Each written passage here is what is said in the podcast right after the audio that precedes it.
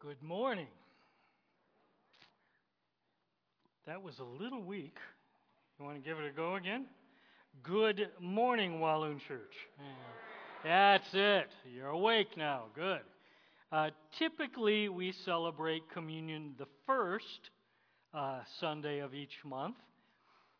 Pastor Brandt uh, uh willingly, when I offered, he said, Yeah, a little much in last Sunday, so we punted, and today we are going to celebrate the Lord's Supper. So thank you for your patience. Uh, did anybody not get a communion packet? If you could raise up your hand, we'd like to get those to you right now. So, uh, got some right down here, uh, some way down here as well. Could use some, Henry. Thank you. Anybody else? Anybody in the balcony? All set? Everybody got it? Okay. Sweet. I'm reading from the Old Testament prophet Isaiah. Isaiah lived about thousand years before Jesus was born in Bethlehem. And here's what he wrote Isaiah 53, excuse me, verses 5 and 6. But Jesus was pierced for our rebellion, Jesus was crushed for our sins. Jesus was beaten so we could be whole. Jesus was whipped so we could be healed. All of us, like sheep, have strayed away. We've left God's path to follow our own, yet the Lord laid on Jesus the sins of us all. We remember now, that's what communion is, we remember what Jesus accomplished for us on the cross. We remember he was pierced with Roman spikes for our rebellion. Jesus was crushed on the cross for our sins. Jesus was beaten, it says, to make us whole. He was whipped so we could be healed from sin. We're all like wandering sheep, aren't we? We've all run away to go do our own thing, to be our own little mini gods. But God the Father has laid on Jesus all of our sins. All of our sins. That's why we remember through the Lord's Supper. That's what we're doing right now. Jesus willingly offered his sinless body and allowed his perfect blood to be shed for us. Let's take a few moments now. Let's just quiet our hearts, bow your heads. That's usually how it works best for most of us. And just remember with me the awesome finished work of Jesus on the cross for you, for me.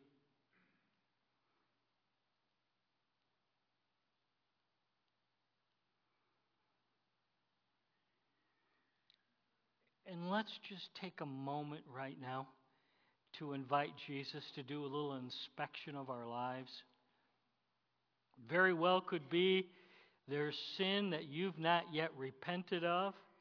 There's sin that you've been excusing and shoving under the rug of your life. You've not confessed. You've not gotten clean. Uh, your hands, your feet, your eyes are still dirty. Lord, would you make things clear right now? Convict us. That's what your, your book calls it. Convict us of sin. And we're not going to just lay there in the mud and the manure any longer. We're going to do the U turn and run to the cross. You call it sin. We call it the same thing.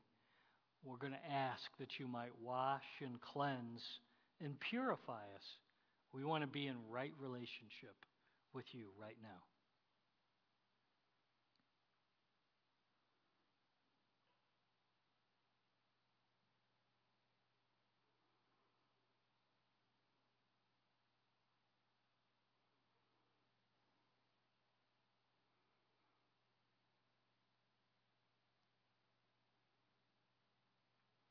Mr. Aaron Theodore, if you could make your way down, we'd like you to lead us in a prayer of thankfulness to Jesus Christ.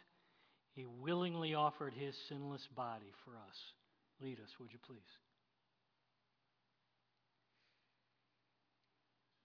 Father God, we thank you that you allowed your body to be broken, abused, beaten for us, Lord God. And as we take this moment to pause and internalize, to remember the significance of that, the implications of it on our life, Lord God, I pray that you would enable it to deeply affect us in the way we live, to live a life for you. Lord God, as we remember what you endured for us to be forgiven, I pray that you would help us to forgive those around us.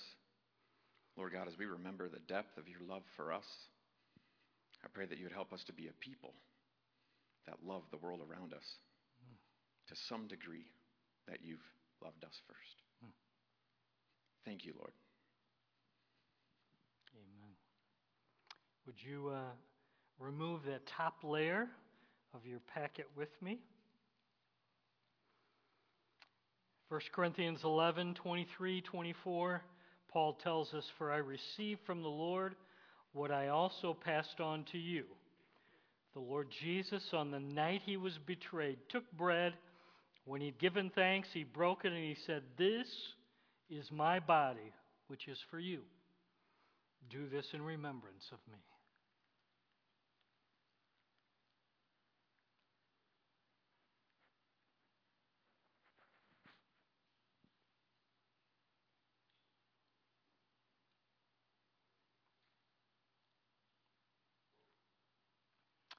Another one of the church elders here at Walloon, Myron Matz. Would you praise the Lord for his willingness to allow his blood to flow on that Roman cross for forgiveness of our sin? Lord, it's uh, hard for us to imagine. hard for us to imagine, Lord, uh, you leaving the splendor of glory to come down here, as Pastor said, to uh, go on the Roman cross. And Lord, if you hadn't come down, Lord, we would be toast. There would have been no hope for us. So thank you for being the perfect sacrifice, as Ben mentioned in earlier in the announcements, Lord. You were the perfect one. So thank you for that. Thank you allowing allowing your blood to shed for us. Amen. Amen. Carefully remove that second layer. Again, I encourage you hold on tight to the bottom so you don't have an explosion. We've had a few of those uh, since we've been using these packets. 1 Corinthians 11:25 Paul explains In the same manner after supper Jesus took the cup saying this cup is the new covenant in my blood. Do this whenever you drink it in remembrance of me.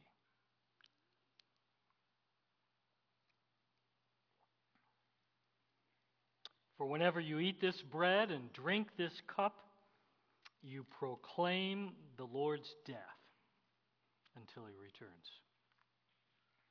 At the uh, conclusion of this service, the guest service team will be at the doors with offering plates, and this is the offering that we use to fund uh, needs for the church family, as well as our community needs ministry as well. So that will be happening at the conclusion of this service.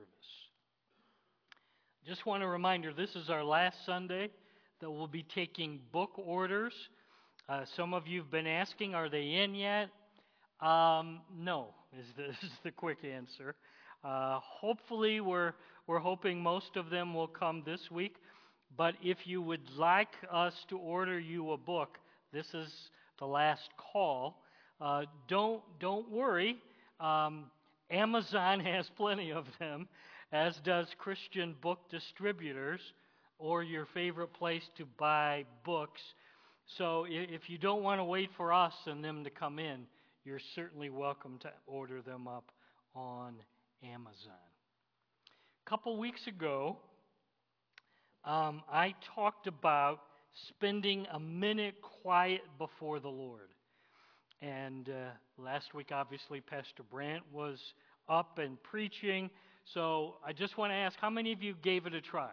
I, I, I tried for a little bit. Okay. Um, I just want to own this. I don't think I explained it very well. I don't think I demonstrated it very well. So we're actually going to take a minute right now and give that another go. Okay? So, Pastor Jeff, we're going to give you a mulligan. Uh, that means you get another hit at the ball. So uh, uh, just quiet your hearts. This would be a good way to start the service anyway. Uh, so you just quiet, and I'm going to sit down here and uh, just kind of put your hands up before the Lord. Okay? Quietly, so what you're saying is, Lord, I'm open. I'm ready to receive what you have for me. That, that's the posture. And I'll just share, okay? This is a bit humbling, but every time I go to the bathroom, I try. This is this is me getting reconnected. So that's how often I try. I'm not saying it always happens. Sometimes I'm busy and my head's elsewhere. But that's that's my regular pattern. When I go into the bathroom, lock the door. This is me. And just quietly, Lord, Uh, I'm here before you, and I'm drinking from you springs of living water. That's what I tell them. Book of John says that's what the Holy Spirit. Living water flows. Lord, I'm drinking deeply from you. You come take charge. Rule and reign. Help me to think your thoughts with you. We love you, Lord. Thanks for being awesome. Thanks for being willing to take charge of my life. And here's a big one. And Lord, right, once again, would you put a guard over my mouth and set a watch over the door to my lips? Or put it into your words, Lord. Just put a, a big old Jesus shaped filter on my mouth. Amen. I'm, I'm telling you, if you every day start getting reconnected with Jesus, it'll change your life. Every day, if you'll just get in the habit, here I am again, Lord, a bunch of times a day, it'll change you. So we are now in week number four in our series, Emotionally Healthy Spirituality. It's based on a book by Peter Scazzero. Okay, I don't know if I'm saying that right, uh, but it's close. Okay, it's in the same zip code. There you go. First week we looked at the iceberg, which is the symbol for emotionally healthy spirituality. It, it basically says, uh, Henry, we're all made up of many layers. Okay? And just like an iceberg only shows uh, on the surface only about 10% of what's actually uh, consisting in the iceberg, that's true for us.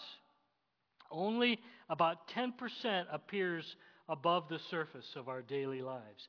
90% of our lives, I'm convinced, is hidden underneath all, you know, the layers, the motives, the fears, the jealousy, the sadness, the anger. Those things usually only surface during moments of stress or pressure. Okay? We saw King Saul is the poster boy of spiritually unhealthy spirituality. Second week, we saw there's no such thing as instant maturity. Okay? You come to faith in Christ. You, you now are a follower of King Jesus.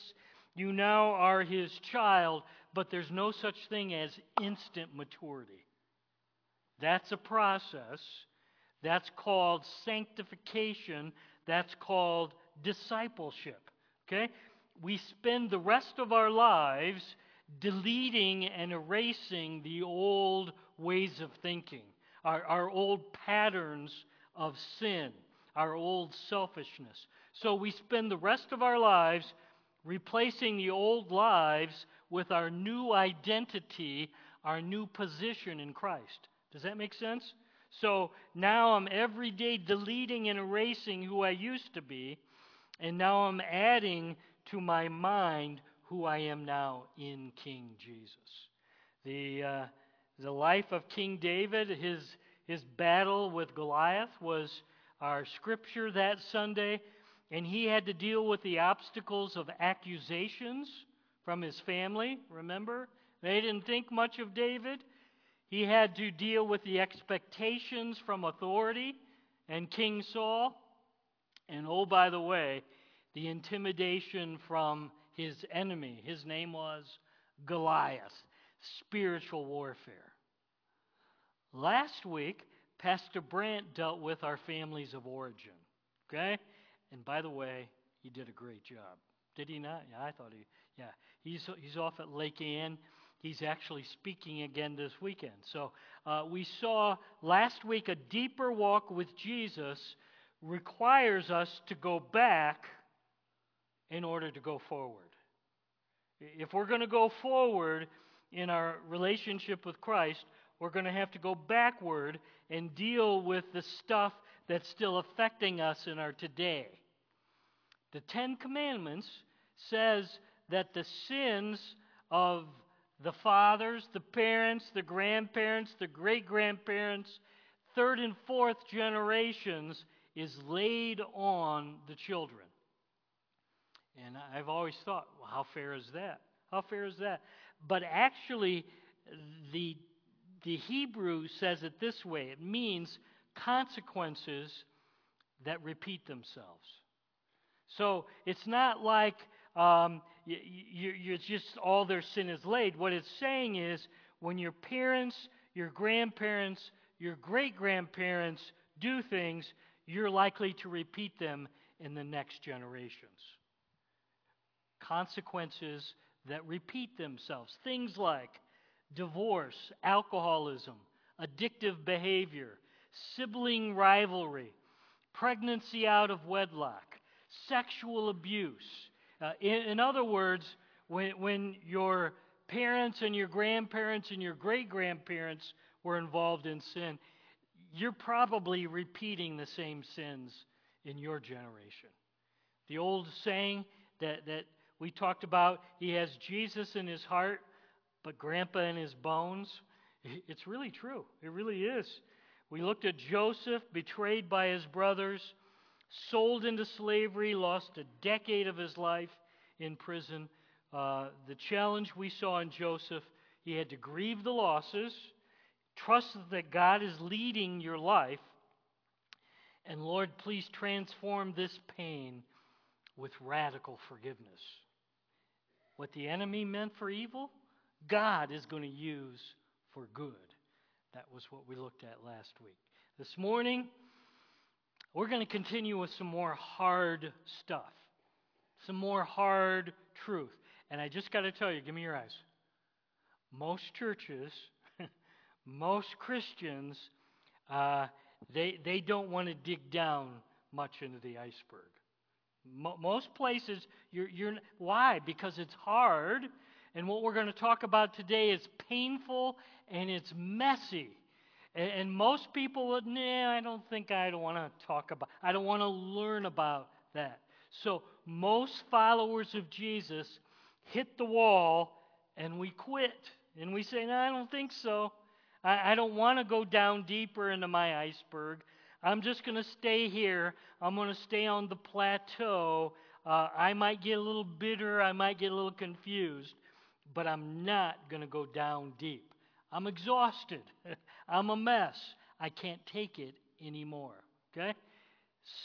I'm arguing most people, most Christians, most followers of Jesus, no, no, it's too hard. I'm not going to deal with that stuff. So I begin hopefully this is an encouragement to you. But I begin with, with this encouragement. I've counted, look back at my life, all 65 years. Can you believe that? Wow. How did I get old? Um, I can count at least 10 walls that I've hit in my 10 in my 65 years 10 walls a uh, couple of them i'm still dealing with uh, right now today so what I'm talking about is 10 different times when my world literally got turned upside down. 10 different times I was asking the Lord, Lord, why, why are you allowing this to happen to me?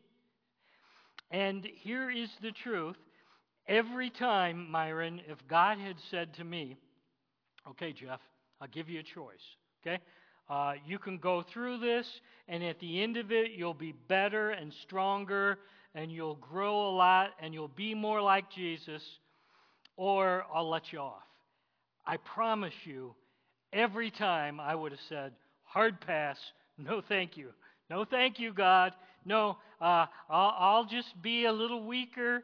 Uh, no, thank you. Uh, I, I don't want to go through that wall. But I'm telling you, the walls I've worked through every time, when I look back, I say, Oh, Lord, thank you. thank you for taking me through that wall. You were walking with me. It was awful and painful and messy, and I never would have chose it, but Lord, thank you. I'm a better man today that you took me through that wall. Now, this morning, we're going to be in the book of beginnings, Genesis chapter 22, and we're going to see one of the giants of the Bible trust the Lord through a giant wall. But before we go there, I, I thought, felt like the Lord is saying, share one of your walls. So this is probably the earliest wall uh, that I can recall. This is decades before four eye surgeries, Scott. This is decades before triple bypass.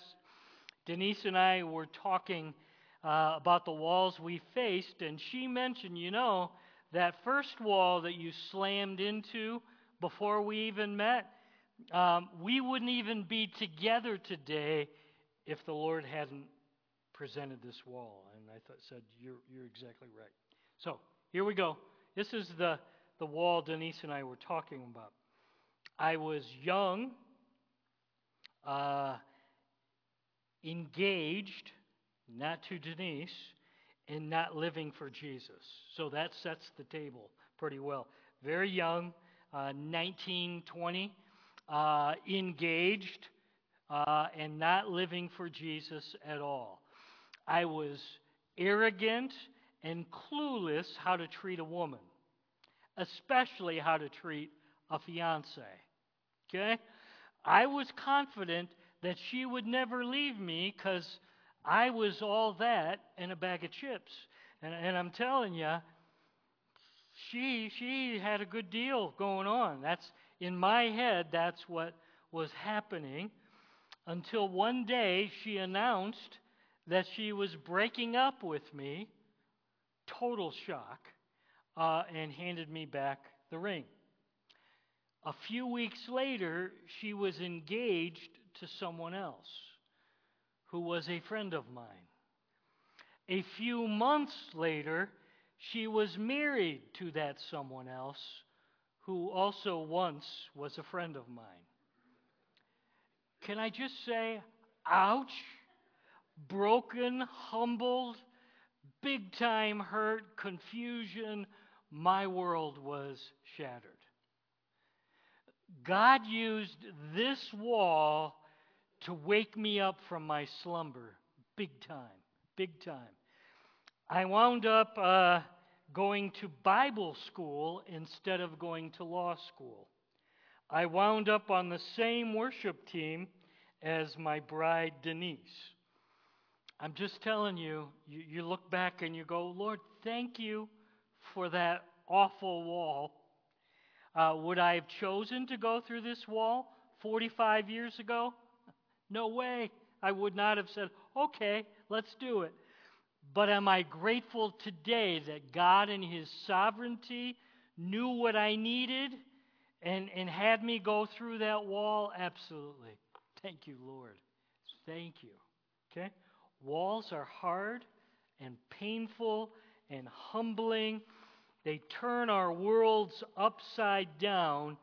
But I'm telling you, walls are what the Lord uses to wake us up, to break us, to humble us and make us usable for Jesus Christ and his kingdom. We're in Genesis chapter 22 this morning. This guy named Abraham is going to run into a massive wall. And I'm telling you, the Lord we know arranged this wall, and he's going to use it powerfully in Abraham's life. If you're able with me, would you please stand? We're going to read Genesis 22, verses 1 through 6. This is God's word. Here we go. Sometime later, God tested Abraham's faith. Abraham, God called, Yes, he replied, Here I am. Take your son, your only son, yes, Isaac, whom you love so much, and go to the land of Moriah.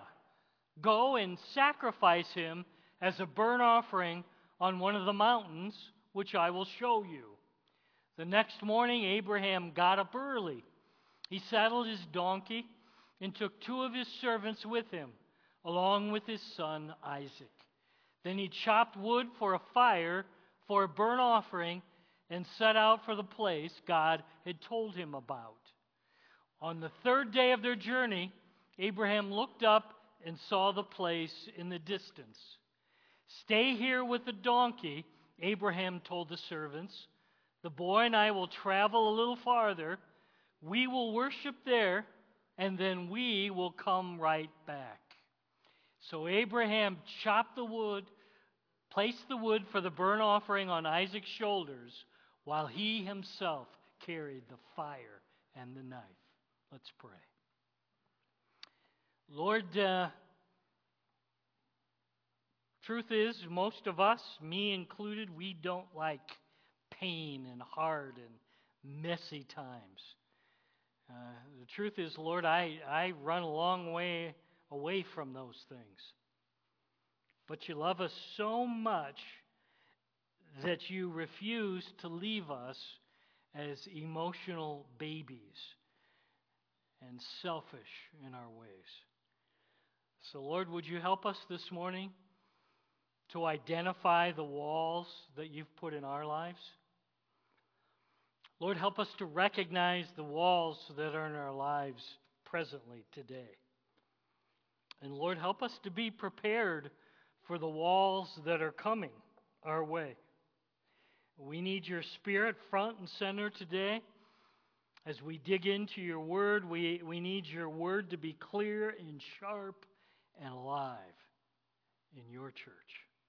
So, would you meet us today?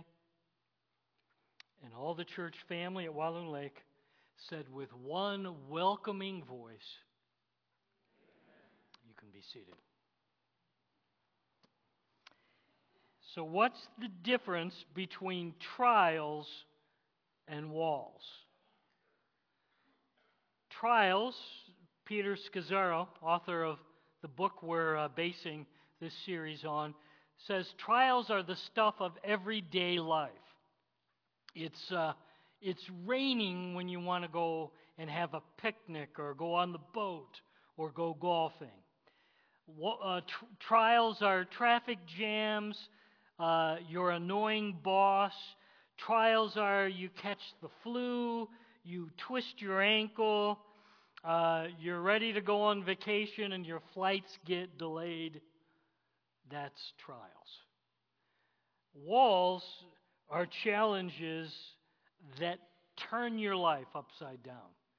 Uh, walls are things like divorce, job loss, death of a loved one, chronic illness, a betrayal, shattered dreams, a wayward child, an inability to get pregnant, a total loss of joy.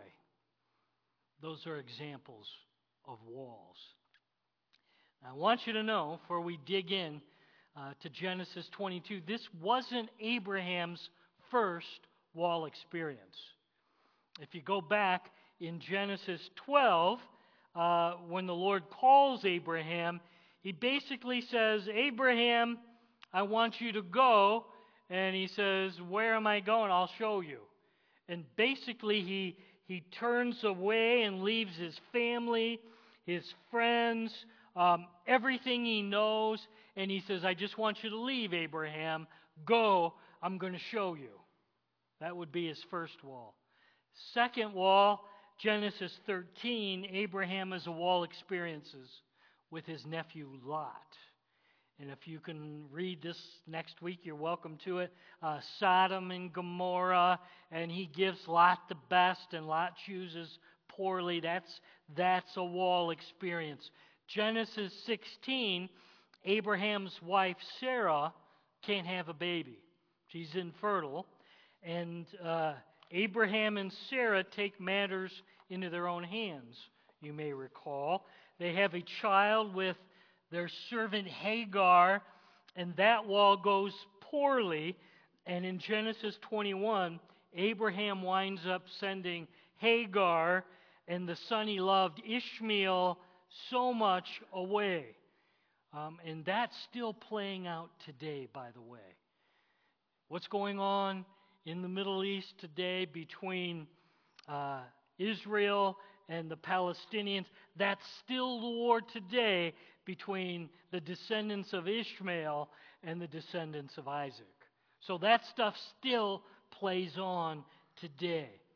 Back to the text. We're in Genesis 22. Abraham is facing a massive wall here. Okay? The Lord is testing Abraham's faith with, I can't imagine a tougher test. I can't imagine a more awful test. Look at verse 2, Genesis 21. Take your son of promise, Isaac, whom you love so much, go and sacrifice Isaac as a burnt offering in the land of Moriah. Pause. Note this God never tempts us to sin. God never tempts us to sin. James 1, verses 13 to 15, you can write that down, look at it later. God never tempts us to sin, but the Lord does test us. That's what's going This is a test so we can learn to trust him more so that Abraham could grow and be blessed and draw closer in his relationship with Jehovah God. This is a test. Now, we just read the boy Isaac is old enough to carry the wood. Okay? So he's not a toddler or a baby. Isaac is old enough, likely a young adolescent or an early teen. Think 10 to 13 years old. Okay? That's what most commentators think. So Isaac is an adolescent boy, and his father is an old man. And I think we can say that pretty honestly. Abraham was how old when Isaac was born? Anybody remember? 100 years old. Okay? So he's 110 plus here when he's asked to go and sacrifice your boy which means uh, the boy, I think we can safely say, could outrun dad. Would you not agree? If, if Isaac didn't want to be caught, he wasn't going to catch him. Okay? So that means Isaac is trusting the Lord here as well. Back to the text. As the two of them walked on together, verse 6, Isaac turned to Abraham and said, Father, Yes, my son, Abraham replied.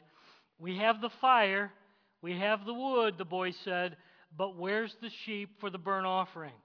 How could he be carrying fire? Probably a lamp. Okay? So we got the fire, we got the wood, uh, but where's the sheep? Isaac knows something is strange here. He's probably been with his dad many times when Abraham offered sacrifices. So they'd take wood, they'd build an altar, they would slit the lamb's throat. Sorry, uh, that's the way it is. Let the blood drain out, chop the lamb into pieces, roast it on the fire as a burnt offering to the Lord. Hey, Dad, I see the wood, I see the fire, I see the knife. Where's the lamb? Back to the text, verse 8. God will provide a sheep for the burnt offering, my son. Abraham answered, and they both walked on together. When they arrived at the place where God had told them to go, Abraham built an altar, arranged the wood on it. Then he tied his son Isaac and laid him on the altar on top of the wood. And Abraham picked up the knife to kill his son as a sacrifice. Can you imagine Abraham here, right now, Imagine the fear and the faith that were buzzing around in Abe's head. Hebrews 11:19 Hebrews 11:19 tells us Abraham figured even if he killed his son Isaac since the Lord gave him Isaac at a 100 years old if God's in this then he's going to raise Isaac back from the dead. That was what was going on in Abraham's head. But can you imagine the trauma in Isaac? okay? Seeing dad lift up the knife and now he's about to kill him. How much Christian counseling did Isaac have to have? How many years was he going to have to talk to the counselor to get over the nightmares of his dad just about to kill him? Verse 11. At that moment, the angel of the Lord called to him from heaven, Abraham, Abraham. Yes, Abraham replied, Here I am. Uh, don't lay a hand on the boy, the angel said. Don't hurt him in any way, for now I know that you truly fear God. You've not withheld him from me, even your son, your only son. Then Abraham looked up, saw a ram caught by its horns in a thicket. So he took the ram, sacrificed it as a burnt offering in place of his son. Abraham named that place Yahweh Yireh, which means the Lord will provide. Jehovah Jireh. To this day, people still use that name as a proverb on the mountain of the Lord, it will be provided. Jehovah Jireh. God will provide always does. Let's put that picture. I, I think we have it. This is uh, a really famous picture. Uh, it was uh, a painting done by Rembrandt of this, it's called The Sacrifice of Isaac. And uh, I love when I look at this the relief in Abraham's eyes when he realizes the angel has stopped him from killing his son and suddenly now the Lord's going to provide another way. Another way. This was the biggest, the greatest wall that Abraham ever had to face. This was the wall. And he went through that wall with faith and confidence. Abraham believed that the same God who gave him Isaac at age 100 and gave his wife Sarah Isaac at age 90, that same God gave his one and only son, Isaac, could be trusted now. Even he didn't understand it, he didn't like it, but he knew God could be trusted. Chapter 22, verse 15, and Jehovah promises to bless Abraham because of his obedience here. He says, You, you did it. You, you passed the test, and like the sand on the seashore, like, like the stars in the sky, chapter 22, verse 18, slide down. Abraham, all the nations on earth are going to be blessed because of your example. But please understand this. But first, Abraham had to go through the wall. You understand? All of that blessing, all of the example had to happen after Abraham went through the wall. I want to put a graph up here, okay? Um, the graph explains, I think, very well our journey in the discipleship process, okay? This is our journey with Jesus, okay? Um, you'll see it begins with stage one when we become followers of Jesus. And hopefully, some of you could stand and you could share your story how Jesus became your Savior and your Lord. Okay? This is believing, receiving.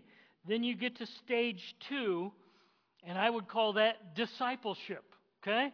That's when we start learning and growing. We begin to understand who we are in Christ we start deleting and erasing the old lies, the old selfishness, and now we begin understanding who we are in Jesus Christ. Stage three, the third stage, okay? That's the active stage. That's when you be- discover your sweet spot, your gifts. You start serving and you start um, actually getting in the game and, and serving Jesus and his kingdom. Does that make sense? So that's all outward stuff.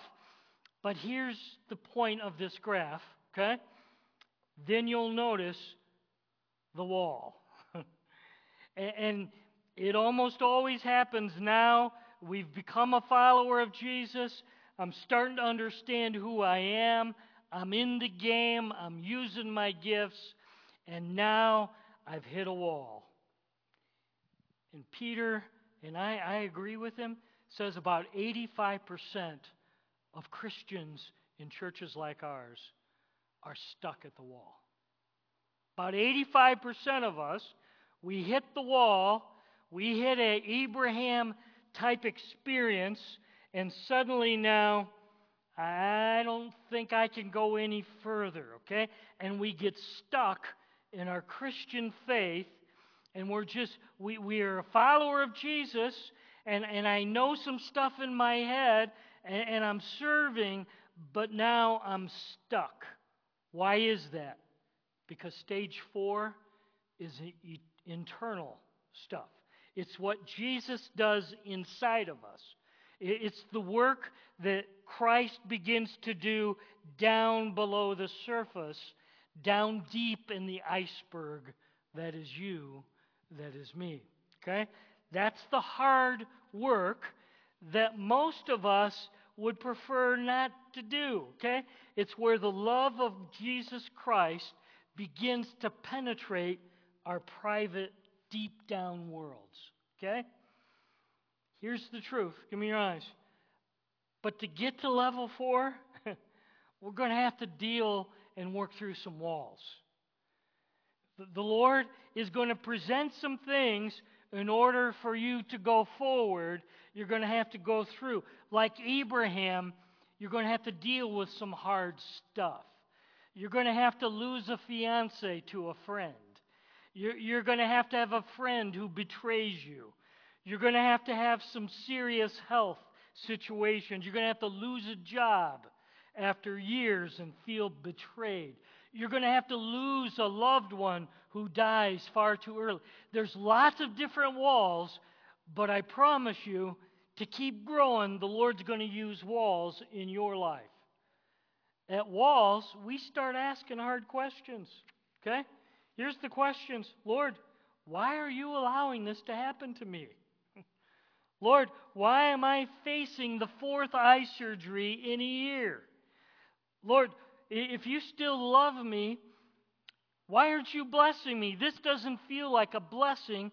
This feels like you're mad at me. And for a long time, here's what I said Lord, I thought we had a deal. Some of you know what I'm talking about. Lord, I'm going to do it your way. Um, I'm going to show up in church, I'll be regular.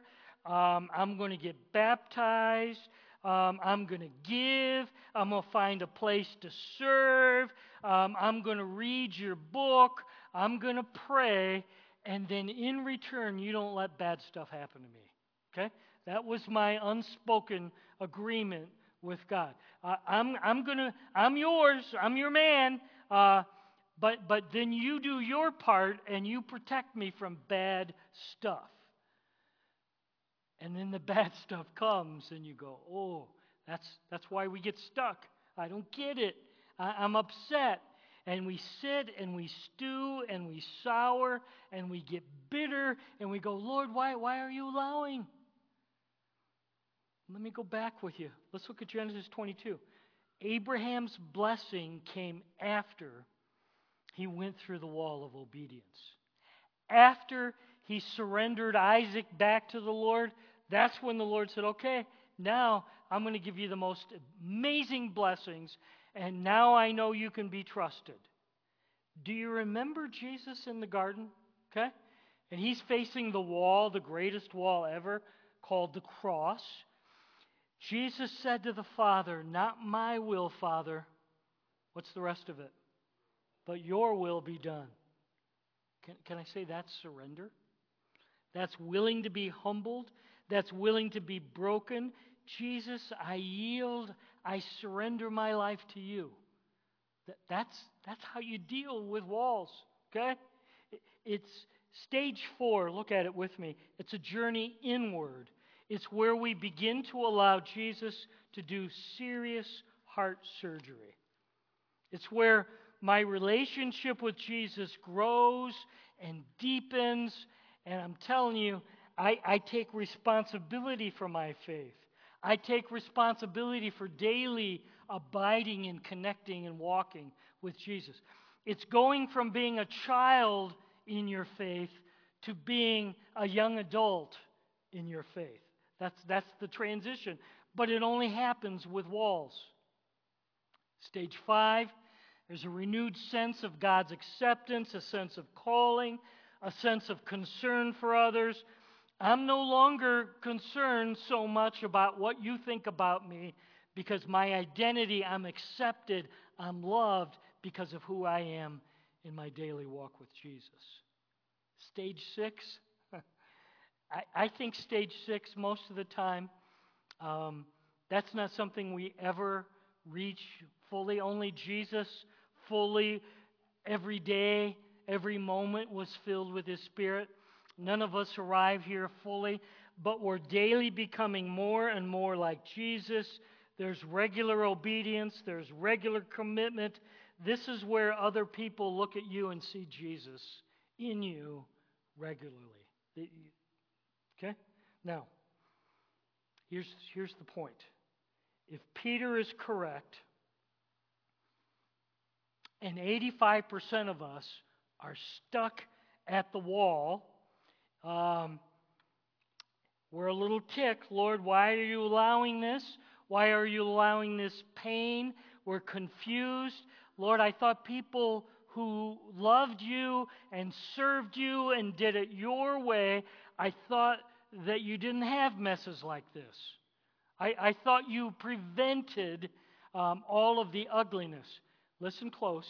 Please know this Jesus isn't mad at you. You have to understand, He's not upset, He's not angry at you. Jesus loves us enough, catch this, to strip away the selfishness that built up in Jeff. Jesus loves us uh, to, to strip away the pride. He pulls out the greed, the envy, the impatience. We could go on. You understand? The ugly stuff. Jesus loves us enough to allow bad stuff to happen to us so he can work his good stuff in us. And that's the only way it happens. He's purging our palates, he's, he's purging our taste buds, and he's saying, Taste and see, I'm good. It's hard, yes, but I'm really good. And I'm going to get you through this really hard wall situation. I like how Peter says it in his book. Our faith is not in our love for Jesus. Our faith is not in our love for Jesus. Why not? Because our love is frail and faulty and fickle. Instead, our faith is in Christ's love for us. The love of Jesus for us is steadfast, persevering, it's strong. It's strong.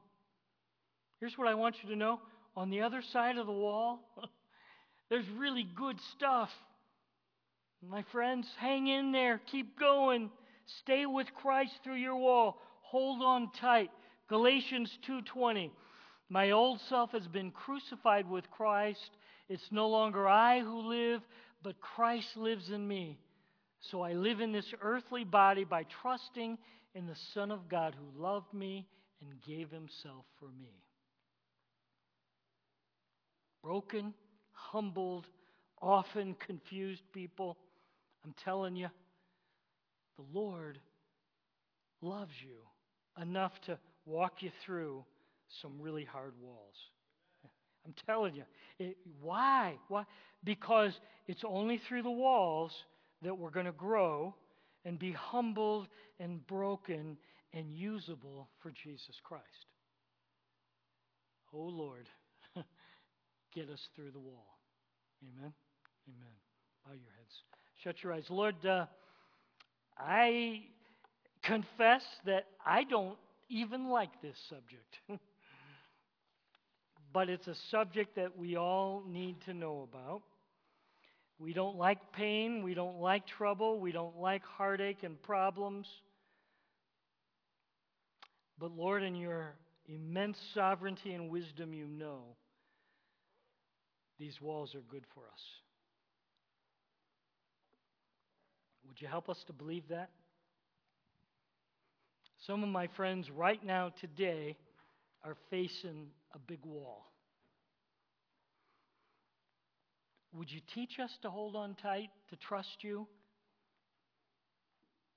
to stay committed to walking with you, and hold on to your unwavering, strong love for us? Lord, any of my friends right now who are in the middle of a wall situation, whether they're watching online or whether they're here in person, Lord, help us to know and believe there's life and blessing and even joy on the other side of the wall. Help us to trust your plan, even the painful, heartache, confusing parts. And it could be you're here and you're in the middle of a wall, but you don't even know the Good Shepherd who will walk through your wall with you. All humans face wall experiences. How sad to have to face a wall and you don't have Jesus with you. That good shepherd to walk through your wall with you. So, are you open to inviting the good shepherd into your life? Aren't you weary of walking through life without the giver of life? You need to know Jesus is knocking right now at the door of your heart. Stage 1 is opening the door and letting him in. John 1:12 but to all who believe Jesus and accepted Jesus Jesus gives the right to become children of God. Romans 10 if you declare with your mouth Jesus is Lord believe in your heart God raised him from the dead you will be saved. For it's with your heart that you believe and are justified it's with your mouth that you profess your faith and are saved. Do you believe in Jesus today? Open the door and invite him in. Watching online, hit that prayer button. We'll have a personal conversation with you. If you're here in person, make your way to the prayer corner. We'll celebrate and, and walk you into that relationship. Thank you, Lord, for working strong and hard, even maybe especially when we don't like it. We love you. It's in Jesus' name we pray.